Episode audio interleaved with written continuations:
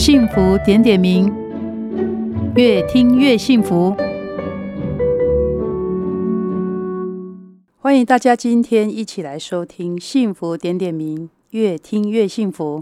我是广生堂营运长王静美。今天呢，很高兴在空中又跟我们的听众朋友见面啦。好，那今天我们要来谈谈什么呢？呃，今天要谈哦，还是创业篇哈、哦，把产品写上名字，品牌才有将来。我在想哈、哦，应该很多人创业者其实都很想做自己的品牌，尤其是现在很多年轻人哦。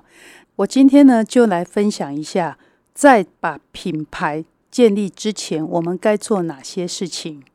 那大家都知道哈、哦，建立品牌，然后获得很多始终的客户支持，这个是每一个创业者必定要走的路。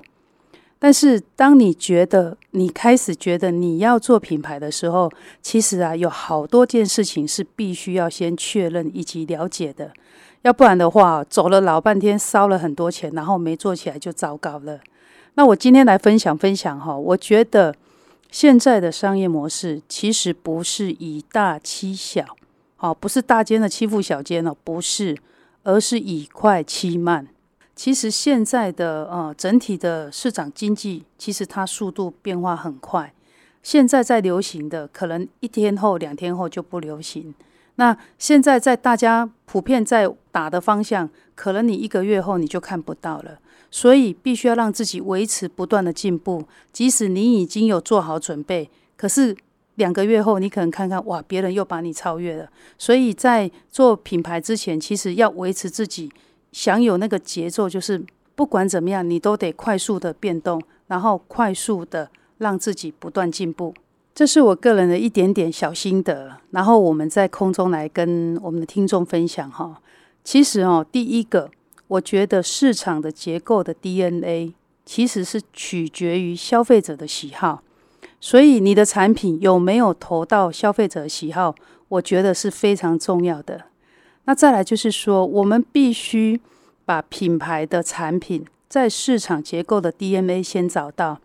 换一个角度，什么叫市场结构的 D N A 哦？就是说，如果你像我举例好了，同样我是做燕窝，那市场这么多家燕窝，那请问我怎么去胜出？那我当然要先找找看，别人做不到，我做得到的是什么？比方说，哦，独特的专利技术，又或者是说，哦，你可能有办法让政府检验，你成为第一之类的哈。这个是在做品牌前最强而有力的一个，呃，我觉得是保证。这件事情呢、哦，其实不是光做表面功夫就可以。好、哦，我们必须要先彻底的了解自己的竞争力，在市场有没有达到前三名。如果你还没有做品牌前，其实我觉得、哦、有以下的几个要件，我们必须要到前三名。首先是什么？首先是市场的经济规模，我们有没有到前三名？再来很重要，我觉得很重要就是技术规模，我们的技术规模有没有到市场的前三名？那再来就是名气规模、哦、我相信做品牌前可能名气规模要先到，可能比较困难，但是名气规模其实是一个要思考的地方，有没有到前三名？那最后连资金规模我都认为、哦、也要到有一定的基础，因为要做品牌要烧好多钱哦。